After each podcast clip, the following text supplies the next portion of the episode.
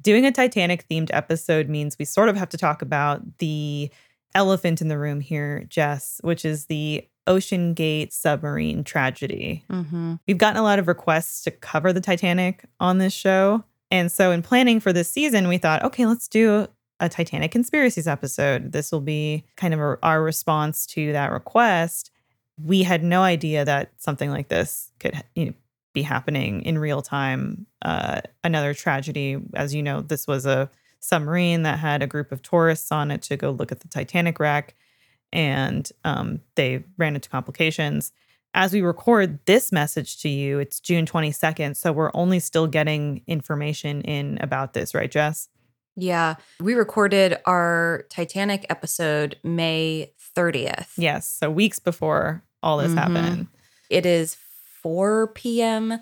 Central Time, and we're just now getting information that, yeah, they have found debris next to the Titanic, which they think they found kind of the top of the submarine down there. And I- think they're they're calling it here soon. So hmm it doesn't look promising, unfortunately. Yeah, it is a really horrific time right now for all these aquatic tragedies. There's also the the boat carrying migrants and refugees from Libya to Italy that Mhm. sank in Greek waters. There Mhm. it's just, you know, a bunch of stuff that we obviously hope wasn't happening and the timing with this episode is is really, you know, another like weird coincidence. But we just wanted to let everyone know that just as like a, you know, beginning little disclaimer before we jump into the Titanic that we feel for everybody and we're thinking about you and we hope none of this comes across as insensitive in any way. Mhm. Um, we're just going over some, you know, conspiracy theories of the Titanic.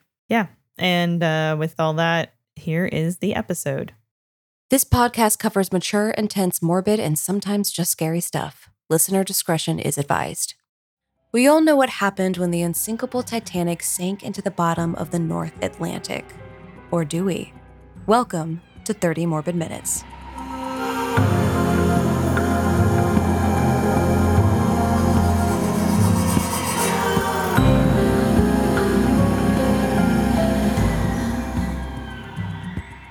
This is the podcast where we explore topics of a morbid, macabre, dark, and downright grisly nature. I'm Elyse Willems. I'm Jessica Vasami. 1,492 go down to their death in loss of the world's greatest liner. Mistress of the ocean was conquered by Master of the Sea. Tale of peril, self sacrifice, weird terror, and heroism. These were just a few of the headlines in newspapers across the globe in the weeks of April 1912. Safe to say, we are all familiar with what happened on that fatefully cold night, April 15th, 1912. The RMS Titanic, the British passenger liner operated by the White Star Line, sank to the bottom of the North Atlantic Ocean. A floating iceberg proved to be the kryptonite needed to sink the unsinkable Titanic. And we all watched as Jack sacrificed himself to the freezing ocean for Rose. That was that was the movie from 1997. Yes. Yeah. Yeah. And he I he could have gotten on that door with. We her. know that debate. Okay. We know it. We've all had we've We all, all had it. it. We've all had the debate with each other. Yes. And I but I think this movie aside from being pretty well directed by James Cameron and having two huge Hollywood stars in it, it also really really appealed to uh you know, and it- people who wanted an engaging and thrilling and tragic story because it was all those things in space. It really was. It was a great movie. It's a good movie. It's a long movie. It was the double D- VHS box Oh, set, for sure. if you oh, recall. Oh, for sure. Devin, my partner, he said that he would always watch the first set, just the, the first VHS and not the second because he liked the love story better. Oh, I love that. He didn't want to see the tragedy no, happen. I mean, well, he he definitely, of course, seen it, but he's like, I already know what happens. The boat sinks Yeah. and they're drowning the entire time. It's like, it's like cut it when he draws Yeah. her, you know? oh, Yep. yeah, that, that's Yep. there. Yes. So the sinking of the Titanic is one of those events that everybody knows.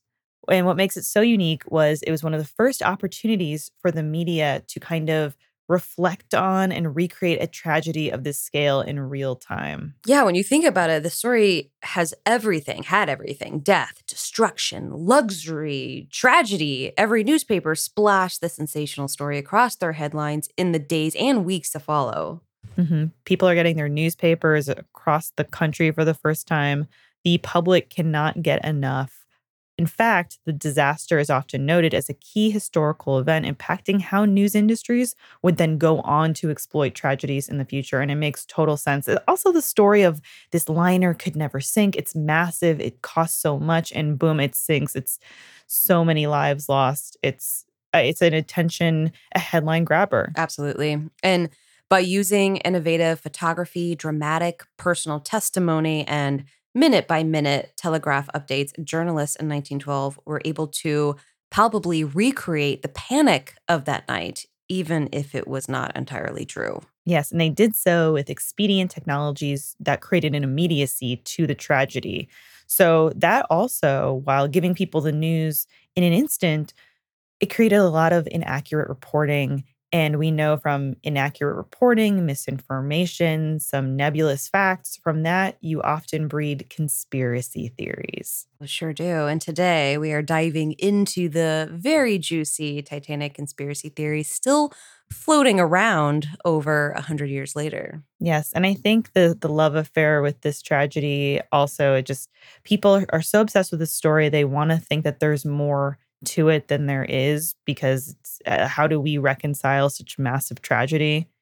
We think, well, there must be more to this story, right? Yeah. And it's almost in a weird way romanticized in a yeah. messed up, strange way. Absolutely. I think that's that's a big thing about uh, you know, I, I think us who we are interested in history, we're interested in these these topics that are a little bit more morbid or a little bit more uh, outside the realm we kind of I know I enjoy I don't buy into them, but I do enjoy reading a conspiracy theory sometimes, depending on what it is. They're entertaining. And something I think we do on this podcast, hopefully effectively, is we try to say, okay, well, we'll look at it and we'll enjoy it, but then we'll debunk it. Mm-hmm. Mm-hmm. mm-hmm. yeah. And, uh, but before we get into deep about these theories and the misinformation spread about the sinking of the ship, let's go over some background information. The Titanic as most people know and we've mentioned, was owned and operated by the White Star Line, which made not one but three Olympic class luxury ocean liners. The plans for the three gigantic ships started in 1907 by White Star Line's chairman J. Bruce Ismay and the American financier J.P. Morgan. JP Morgan also controlled the White Star Line's parent company, the International Mercantile Marine Co. If there was one word to sum up the Titanic, it would be quote unquote competition because it was meant to be the biggest, fastest, most luxurious form of travel, blowing all of similar ships out of the water. literally and figuratively. Yes, yeah. The Titanic, though, had a twin, a luxury liner named the Olympic. The third ship was the HMHS Britannic. And at the time, the Titanic was the largest ship on the water. It was huge and it's hard to contextualize and really imagine how big it was, but it was six airplanes long. There were 10 decks on the ship total, eight of them for passenger use. Yeah. And you know, it's so crazy because while that is big, it's, it is a big uh, boat just in general. There are obviously now in days bigger boats, bigger cruise yes. ships. So it's so interesting to see them side by side now. Yeah. It's dwarfed by modern cruise Absolutely. ships. Absolutely. But for back then, it was, yeah, huge. Yeah. The Titanic was meant to be a high class hotel on the water. There was first class, second class, and third class. First class, as we know, had all the good stuff, including a deep saltwater swimming pool, a gym, and a French sidewalk cafe.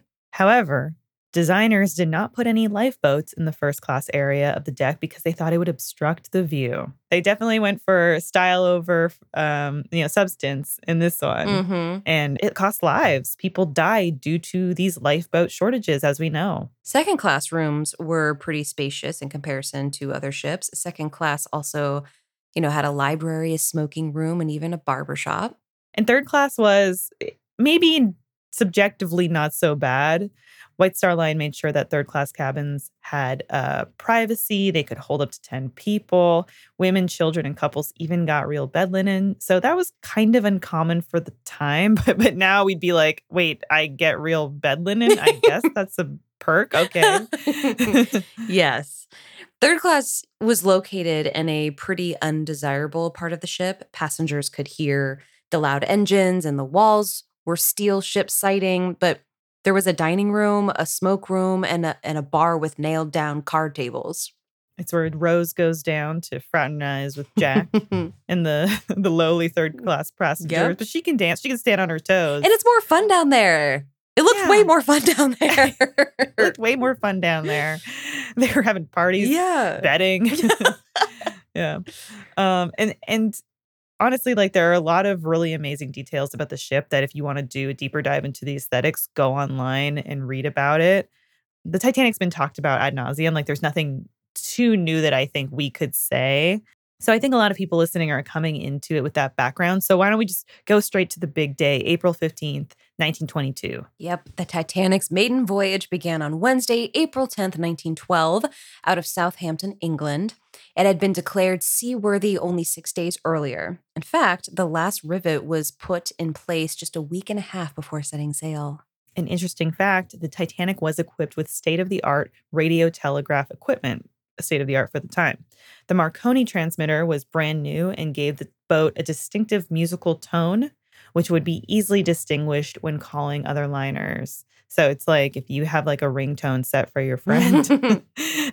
Yeah, and the radio transmitter was one of the strongest in the world with the ability to reach over 350 miles, which came in handy when the Carpathia uh, finally reached the survivors. On April 14th, 1912, the Titanic's radio operators received six messages from other ships warning of drifting ice, which probably doesn't feel like much of a threat to the unsinkable ship. Mm-mm. Not all of these warnings, though, were relayed to the crew because the radio operators were Marconi employees, not actual crew members. Actually, the ice conditions of the North Atlantic had been the worst in 50 years. Survivors recall noticing the increasing amount of floating ice. And the ship had only been out to sea for four days when at 11:40 p.m., Frederick Fleet, the boat lookout, spotted an iceberg. This poor bastard. Yep, poor guy. First Officer William Murdoch ordered the ship to be steered around the iceberg, but they did not reduce their speed, which was nearly topped out at 22 notches. So much tragedy could have been avoided just by being more cautious. Of course. Uh, though the high speed of the Titanic was later reported as reckless, it was actually a common maritime practice to like speed ahead and simply depend on the lookouts. But I can imagine if you're a lookout, there's probably a certain amount of pressure For sure. where you're like, oh, well, this is how we do it. So I should probably just say it's fine. And the Titanic tried to change course, but as we know, it was too late. The starboard side of the Titanic hit an iceberg, which ripped open a series of holes below the waterline of the ship. The hull seam buckled and separated, which allowed the water to rush in with force. And because of the way the ship was built, it was unable to survive if more than four airtight compartments were flooded. Five became flooded. This is a big thing in the movie, too. They talk about these compartments. Yeah, the water quickly filled all five compartments, pulling the ship downward. The Titanic began sinking bow first. And nobody was prepared, including the crew. There were only enough lifeboats to hold about half the people on board. Women and children, of course, prioritized and loaded onto lifeboats. And as the Titanic descended into the water, the ship's band played the song Near My God to Thee. Oh, yeah, there's all kinds of like lore and reverence around Mhm. this band that the you know the band played on. They kept playing even though the ship was sinking. Yeah. And then around two in the morning, the sinking suddenly increased, and the back of the ship went completely vertical, coming straight out of the water. At 2:20 a.m., the ship was fully submerged. All remaining passengers and crew were plunged into the freezing water. Most of them died within 15 20 minutes from cardiac arrest, drowning, or freezing. Kicker too, there's there was room for about 500 more people in these lifeboats, but only about five were pulled on, into these boats after the fact. hmm And the movie does a really good job of kind of explaining that and uh, Mhm. whatnot. But all in all, the Titanic held 1,327 ticket holding passengers on its maiden voyage. 324 passengers were in the first class, out of which 122 died. 285 passengers were in second class, and 173 died. Ugh. And then third class, of course, suffered the most casualties 709 third class passengers, 535 of them drowned. And not to mention the 885 crew members on board, of whom 679 died. That brings the death toll to more than 1,500 people. And the sinking of the ship revealed the full scope of human bravery, self sacrifice, cowardice, and negligence, which created this fever pitch of public interest and, of course, misinformation. Which brings us to the conspiracies, which if I'm being honest, I did not know about these Titanic conspiracies. Again, I just took this situation at face value and was like, this is what happened. I didn't know that other people had other thoughts, but I shouldn't be naive to ever think that way. well, I think since the invention of the internet, especially, uh-huh. has given it a platform for conspiracies. And I was familiar with some, like for example, we'll probably get to it, but this the the ships being switched. And I like I said, I think that whenever these these big events or tragedies happen, it's of course it's like JFK shooting. Mhm. You know, there, there's a second gunman or the World Trade Center Oh, yeah. was the government response. Like Uh-huh. there are, it, it always breeds these other avenues for like what really happened. Yeah, which can be good and bad because there's it's good that we are thinking more about this because again, you can't always take things at face value sometimes. It's good to like look at everything from all sides. But then there's some it's like that's pretty far far Yeah. out there. so uh Yeah, you don't want to give too much credence to Yeah. it. Uh, okay, kicking it off. Among those who perished with the ship was William Stead. He was a famous newspaper editor and was traveling to see President Taft at Carnegie Hall in New York. And Stead was a big believer in spiritualism and curses. And on the night the Titanic sank, Stead chatted through an 11 course meal telling stories of a cursed mummy. Ooh. People listened to the respected newspaper man with awe. And I, I can imagine he was probably like a really great storyteller. You Mhm. know, he works in a newspaper. Allegedly, a mummy in the British Museum was causing destruction in London. All who came in contact with the mummy had perished. Following this elaborate last meal, Stead retired to his chambers. The next time he was seen was on the Titanic's deck as the ship was sinking. Survivors, though, recounted how Stead helped several women and children into boats, and he even gave his life jacket to another passenger. Rumor has it he was last seen alive by Philip Mock, who said Stead was clinging to the side of a life raft with John Jacob Astor IV. Yeah, the Astors being pretty famous Mhm. family aboard the Titanic. Mock said their feet became frozen and they were compelled to release their hold. Both of them drowned. Stead's body was never recovered, though. The survivors who overheard Stead's tale of the cursed mummy told the New York World. The media picked it up immediately. But was the curse the reason the ship sank? I don't know. I, I mean, we've talked about mummy curses on this podcast before, and we've talked about how, especially like around this time or late Victorian era, there was so much of this this fascination with Egypt and mummies, and Mhm. so I could see why this would gain a lot of traction. Mm-hmm. And this particular mummy in question was the British Museum's unlucky mummy. So already we're starting there from a deficit. This is unlucky. It's not like it's not like it's the lucky mummy, you know. And uh we've talked about this this before on the podcast, I believe. Amun Ra, the creator of the universe and king of the gods. Yes, some believe the mummy was smuggled aboard the Titanic and put in a lifeboat. but yeah, because you think about it, it's like what? But I mean, you think someone would notice a three thousand year old corpse next to them? But hey, you know, sometimes I don't notice. I, I'm sure there was all kinds of crazy stuff being transported on the ship too. Sure, so it wouldn't be out of the question that maybe some artifacts were being. We know that there was a car, Jack and Rose, Mhm. steaming it up. But yeah, the the putting it in a lifeboat seems pretty far fetched. it does. Yeah, some people even link the mummy's curse to Egyptian artifacts brought aboard by survivor Molly Brown, aka Kathy Bates' character in Titanic. She was planning to deliver them to a museum in Denver, or so the story goes. Yeah, however, the hole in the story is that the unlucky mummy is still at the British Museum to this day. So, Yeah, and I think his his bandages would have gotten pretty waterlogged. for sure. Being honest. Yeah. The mummy curse has been debunked, but it didn't stop the Washington Post from running a headline titled Ghost of the Titanic Vengeance of Hoodoo Mummy Followed Man Who Wrote Its History. Yeah, there's a chance Stead was cursed, just not by a mummy. Stead had often claimed that he would die from lynching or drowning. He published two stories that seemed to actually predict his fate. Gosh, so it sounds like this guy was just a soothsayer who was trying to cover all of his bases. That's a good way to put it, just covering all the bases. One article from 1886 was titled How the Mail Steamer Went Down in Mid Atlantic by a Survivor. Another from 1892 was titled From the Old World to the New, which is about a vessel called the Majestic, which rescues survivors of a ship that collided with an iceberg, which is, yes, very creepy. It is creepy, but I feel like one of the biggest threats to a ship in the Atlantic is probably icebergs, right? For sure. And and I mean, if this was, I don't know the details, but if this was like a common no, it was the first of his time, wasn't it? To make the the the first like from London to New York. That transatlantic yes, voyage. That big voyage. oh yeah. Well, I mean, I guess if you're sailing around Yeah. the Arctic, True. I don't know. I don't know either. I'm skeptical of this one.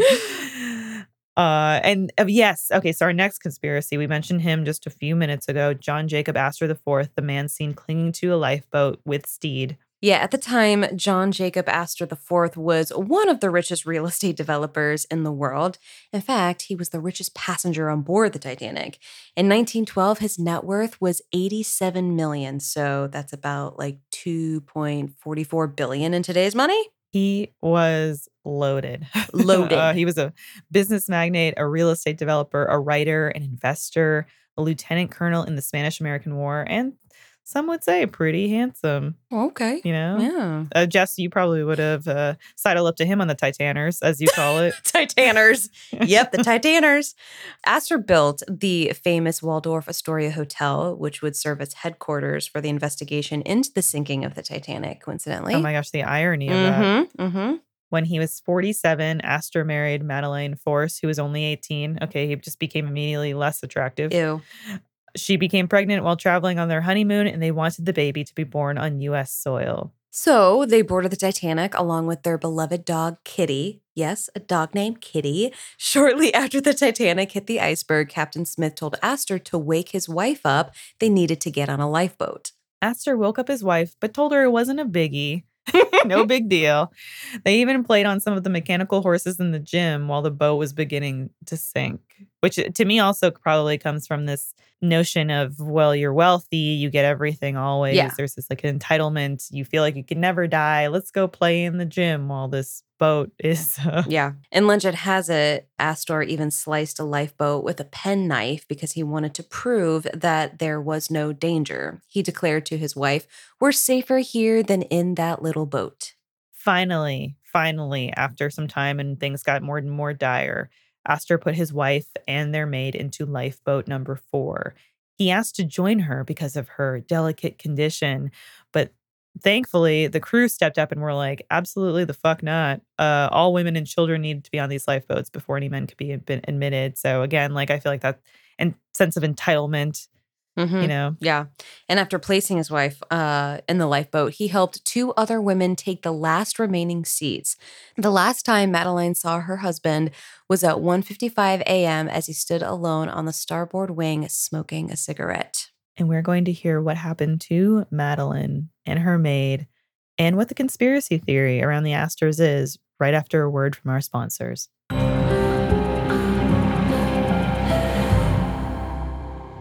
This show is sponsored by BetterHelp.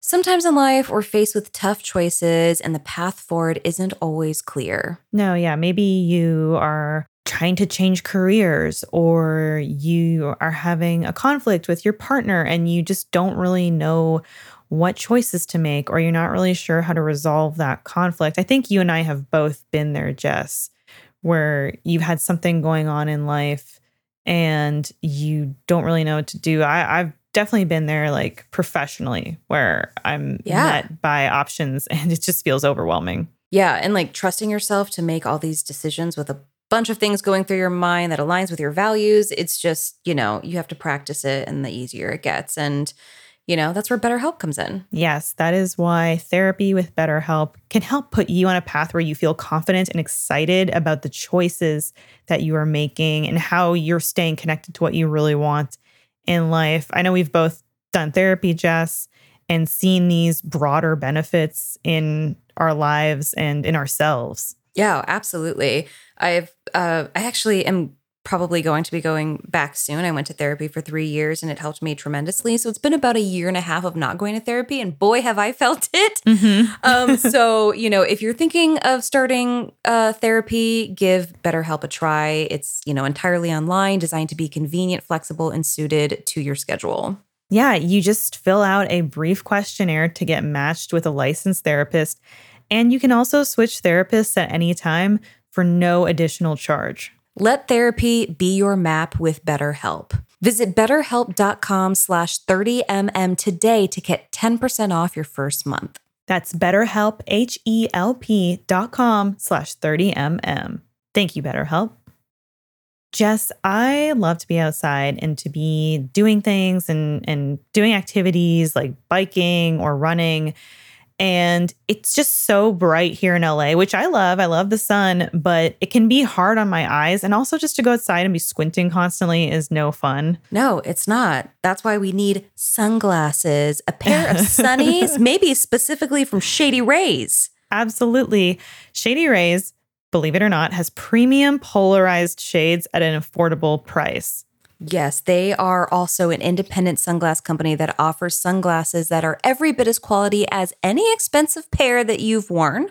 And Jess, we've talked about this before because I have the Shady Rays no tangle aviators, which means that if you put them up on top of your head, they're not going to get stuck in your hair or tangled. I have some other shady. You and I have the same color of Shady Rays that we both love Mm-hmm. too. Sandstone. Yeah. because they they like they look expensive despite being affordable.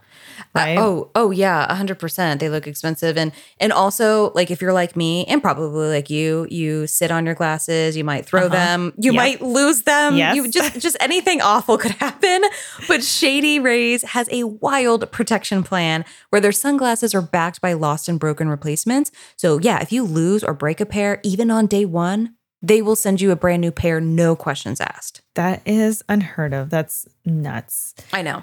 Yeah, which, you know, they're so durable and have super clear optics. So you're already getting a really, really quality pair of sunglasses here. Plus, every purchase supports the Shady Rays Impact Program, which means that they work directly with nonprofits and communities to make adventure accessible for all walks of life. Very cool. Good on you, Shady Rays. Mm-hmm. And exclusively for our listeners, Shady Rays is giving out their best deal of the season. Go to shadyrays.com and use code 30mm for 50% off two or more pairs of polarized sunglasses. Try for yourself the shades rated five stars by over 250,000 people. back to the show. So we were talking about Madeline Astor, who joined this lifeboat, and then John Astor, we know, perished in the icy waters of the Atlantic. But Madeline, her nurse, and her maid all survived. Astor and Kitty did not. Of the 1,517 people who died, only 333 bodies were recovered, and Astor was one of them. He was identified by his initials that were sewn inside his clothes. Four months after the Titanic sank, Madeline gave birth to his son, John, Jakey, Astor the sixth. So here's where the conspiracy comes in. And I, this is a big one. Some theorists believe that Astor's death was the result of a murder plot. The Titanic was carrying some of the richest, most powerful men in the world, except for one key one, J.P. Morgan. Some people believe that J.P. Morgan, who owned the International Mercantile Marine, which owned the White Star Line, had sunk the Titanic on purpose. Ooh, at the time, Morgan was pitching the controversial Federal uh, Reserve Bank, Astor, Benjamin Guggenheim, and Isidor Straus were allegedly opposed to the creation of the U.S. Central Bank. Suspiciously, all three men drowned. Hmm. Morgan had booked a suite on the ship for this maiden voyage, and it was equipped with- with a private promenade and a bath designed to hold his cigars. But he ended up canceling the trip to stay in France and enjoy his sulfur baths. the fact that he had canceled his trip last minute made people especially suspicious that he knew that Titanic would sink. It didn't look good that Morgan had specifically invited all three wealthy men aboard, but did not invite Rockefeller or Rothschild, who approved of the Federal Reserve. Hmm. Only a year later, with his opposition literally drowned, Morgan created the Federal Reserve. There was even a meme that went viral in 2021 still claiming Morgan sank the ship on purpose. I feel like TikTok gets a hold of this stuff. Yeah, and they just have they- fun with, it. with it. Yeah, they really. Yeah. It's just it's it's fun and entertaining just to be like, aha, wasn't wouldn't this be crazy? But like, no, I mean, the fact that the fact that three of his opponents it is. died. It is strange for sure. But the idea that one man has enough power and influence and, and to sink this ship, or maybe, I mean, him thinking like, oh, there's no way this ship could manage. I don't know. It's pretty wild. But I saw it happen. I saw the ship hit the iceberg in the movie. So hmm it, you know, I saw it all. So Well, yeah. I mean, I think the idea is like they he let them go on this ship thinking it's not going to make it's it. okay. Yeah. Ah, Weird. However, though, this theory has been refuted by experts who say Morgan canceled his trip because France was changing rules about art export. So he stayed back to secure his treasures, and some say he was just sick. Further debunking this theory, experts never found evidence that Astor Straus or Guggenheim opposed the Federal Reserve or that Morgan knew about the disaster before him. So maybe there's like not even physical evidence to say that As- these three men were opposed to the plan. Mhm. It's just conjecture or Mm-hmm. um it's it evolved in the telephone chain of history now we feel like they did or there was some off comment but we don't know concretely that they were actually opposed or wouldn't have voted it through had they Mhm. survived And also for three men of their like status to be on this boat, I mean, this was like this was a big deal, you know? Yeah. So it doesn't it, I don't think it's like too far to think like that they would be on the boat going to New York. No. So I'm i agree you know, i agree yeah. yeah But on to the next conspiracy. The fate of the Titanic may have been sealed long before hitting the iceberg. about 10 days prior to departure a fire began in one of the ship's coal bunkers and because it was coal it burned for several days while on the water This was not uncommon. Steamships often experience fires. Coal, when too hot, can spontaneously combust, which is what happened. In order to put out the fire, the crew had to extinguish it with water, take the top coals to another bunker in the ship where it would sit on the steel ship bottom before putting it back into the furnace. People have theorized that long burning coal fire reduced the structural integrity of the ship, which caused the damage to the hull to be actually way worse. One author, David J.H. Smith, wrote in his book, The Titanic's Mummy, that the bunker fire was the nail in the coffin, weakening the area of impact. It has also been suggested, though, that the excess burning coals caused the Titanic to gain speed despite the iceberg warnings. But most experts disagree, saying the fire would not have been strong enough to completely degrade the ship. Some say the fire actually helped the Titanic stay afloat for longer. So, really, who knows? Yeah, that's a weird one. But continuing with conspiracies about construction, Harland and Wolff, the contractors who actually built the Titanic, were accused of using substandard materials to build the ship. Allegedly, the builders used the wrong type of rivets, which literally hold the ship together. They used iron instead of steel. Hmm. The rivets in the Titanic's hull were three millimeters, and since they were made with lower grade materials, some suspect that the rivets popped off when the ship hit the iceberg. Again, this is neither confirmed or denied. And then this is my favorite of all the conspiracy theories and the one that I know best of what we've talked about today. But one conspiracy suggests that the Titanic was not the Titanic at all. Boom. It's so it, this one is the most interesting one because it's Yeah. just fascinating. yes. There are some out there who believe the Titanic was switched with its twin, the Olympic, for the insurance money. Like they knew it was going to sink and they were like, switch the ships. That's so yeah, that's that's crazy. It's just crazy. Conspiracy theorist Robin Gardiner believes that JP Morgan sunk the Titanic to get the money because the Olympic was subpar. But this would involve literally disguising the largest ocean liner in the world. How do you do that? A feat only David Copperfield. Yeah, I was like, how does you do it? Remember when he made it? Didn't he, wait, didn't he do something where he made his ship disappear or something? I don't remember. He's I've seen him do that with a helicopter. Oh, yeah. Also, something that kind of pokes holes in this theory the construction materials for each ship were marked. The uh, Titanic was 401 and the Olympic was 400, and only materials number 401 were found in the wreckage. Also, just one more thing about this conspiracy theory. A lot of people point to pictures, like they show, pi- if you go online and look up this conspiracy theory, there are pictures posted of, oh, this is the Titanic days before the, the this voyage. But if you look at this detail on the side of the ship, it's different than photos that show it when it's setting sail for the maiden voyage. Like, and and I think there are holes poked in those theories too. Yeah. But it, it still is like fun and fascinating to read about. And also those pictures, like pictures back then are so weird and strange and anyway, Yeah. like And people doctored old photos too. eh, exactly. So I don't yeah, I I hear Yeah. you 100%. Um this next one is a little bit more out there. The the sinking was caused by religious sabotage. Allegedly, Catholic workers in Belfast were horrified when they saw the number on the ship's hull. Yes.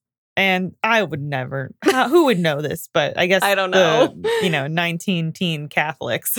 Uh, the number three nine zero nine zero four, if read backwards, spells out no pope. so the Catholic. Nice. So apparently, the Catholic work, workers were so angry by this, they sabotaged the ship due to what they saw as horrifying blasphemy. Hmm. Well, however, the Titanic's official number was uh 131,428. So it seems 390904 came from literally nowhere. Um yeah, I have no idea. I'm, I'm like trying to rationalize, it. but also the company in Belfast hired almost exclusively Protestant workers, so this could have been a theory just simply led by prejudice. It's also been proposed that there was no iceberg at all. Some uh, wild theory that a World War One German U-boat torpedoed the Titanic, thinking it was a British ship. Hmm. Which Hmm. I I feel like ah, it's just you know there are survivors that are seeing icebergs all around them.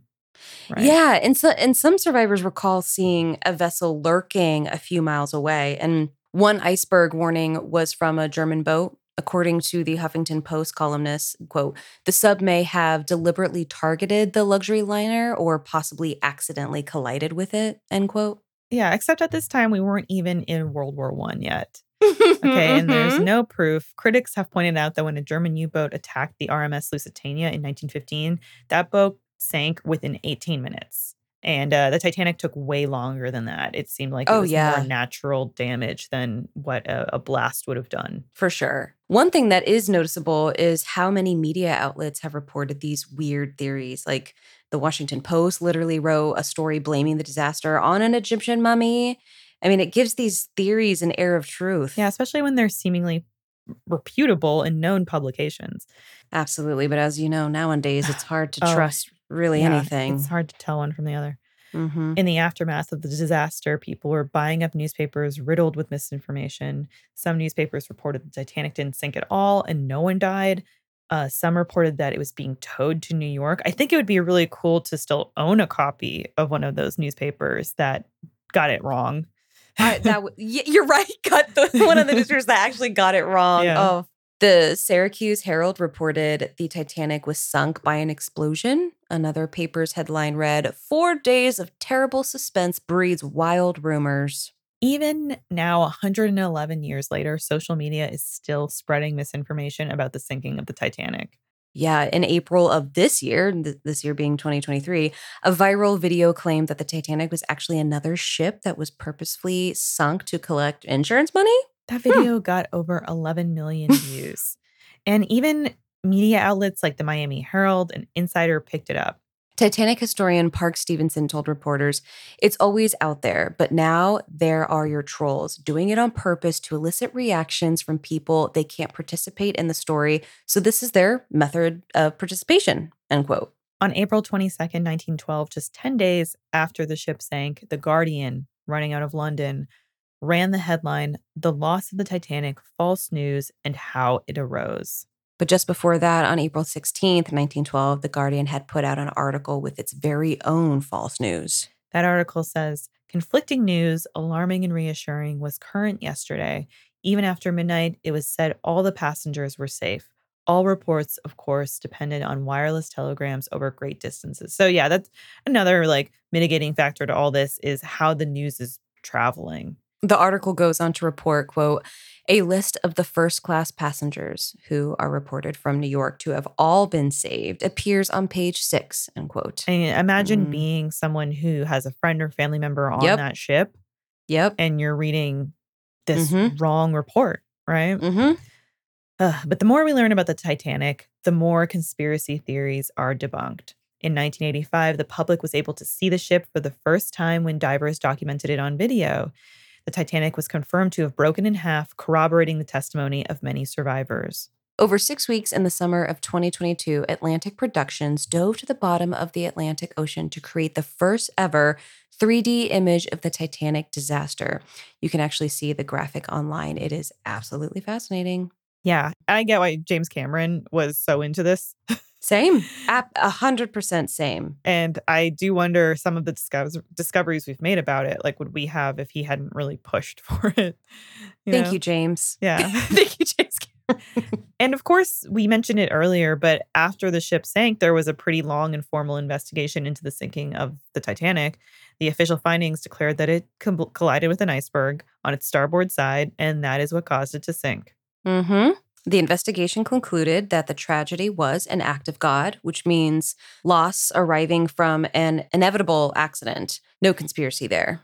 Yeah. And regardless how the internet has made it easier for misinformation to spread, conspiracy theories, they've been here forever. They're going to keep being around forever. And I think we've talked about it a little bit, but it some people just like to cling to them as a way to explain really confusing or traumatic, emotionally heavy events, mm-hmm. especially when an explanation like act of God, it feels inadequate. It feels like somebody needs to be responsible or accountable in a, in mm-hmm. some way, right? Absolutely. Yeah. Everybody processes, you know, information differently. Conspiracies provide structured narratives of confusing events, which in turn you know, can help the public process one of the greatest tragedies of the 20th century. Mm-hmm. Yeah. And like 100 years later, we s- still see tragedies, events of this magnitude, conspiracy theories follow. Mm-hmm. It's no surprise also that the reporting from these newspapers help to bolster these theories because they're respected, they're known. Mm-hmm. Um, I've said it before, Jess, but my favorite conspiracy theory of the Titanic is that the the ships got swapped. It that that one is my favorite too, merely because it's like an action movie. You know what I mean? But but back in 1912, where I feel it's like Mission Impossible. Oh, we're gonna switch the boats. Yeah. Dun, dun, dun, dun. I'm like, what? Mm-hmm. Really? But it is. It's so. It is interesting and so fascinating to learn about, um, and very entertaining, even though uh, it's not real. Mm-hmm. It mm-hmm. just isn't.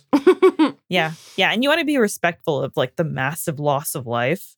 You know, absolutely. You, you want the story of these people and their deaths to be told truthfully, to to be told yes. in a, a way where it accurately represents it. So when you're saying when this newspaper, I forget which one it was, is saying that everybody in first class survived, that's just not okay. Yeah. because yes, there is a family and friends out there thinking that their loved one is alive and you're giving them false yes. hope. Yep. We uh so. we finally covered it on this podcast though, Jess, the Titaners. You know, and you the Titaners. and I'm glad because I really didn't know a lot about it. I never thought to go into the conspiracy theories uh, of it all just because I was like, this is what happened. And, but of course, yes, you're right. Every big tragedy, there's always some sort of, you know, other narrative or theories out there of what actually happened.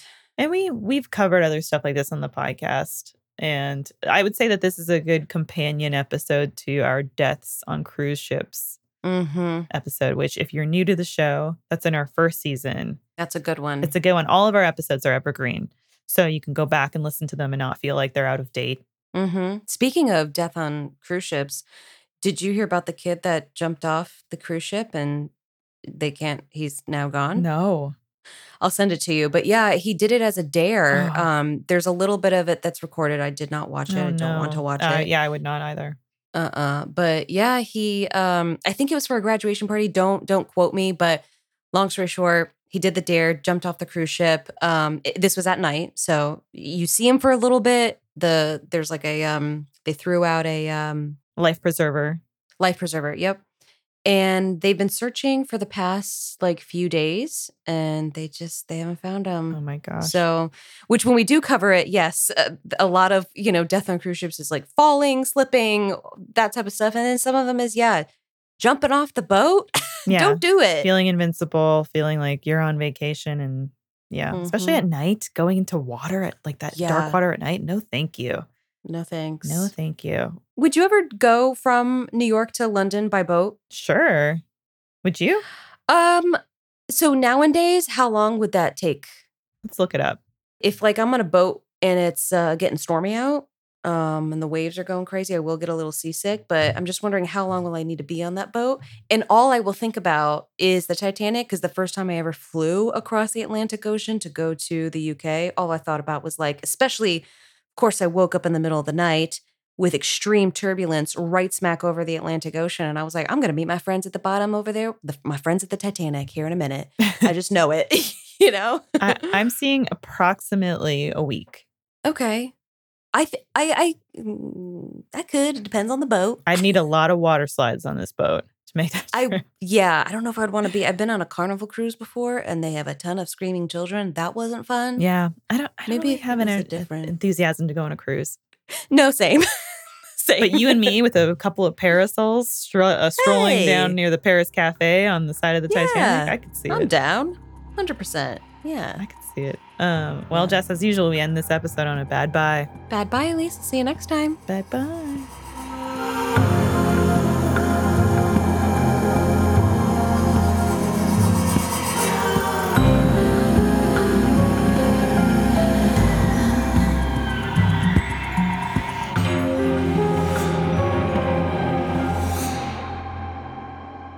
We all know what happened when the unsinkable Titaners sank into the bottom. Just kidding. Okay. okay. All right. okay.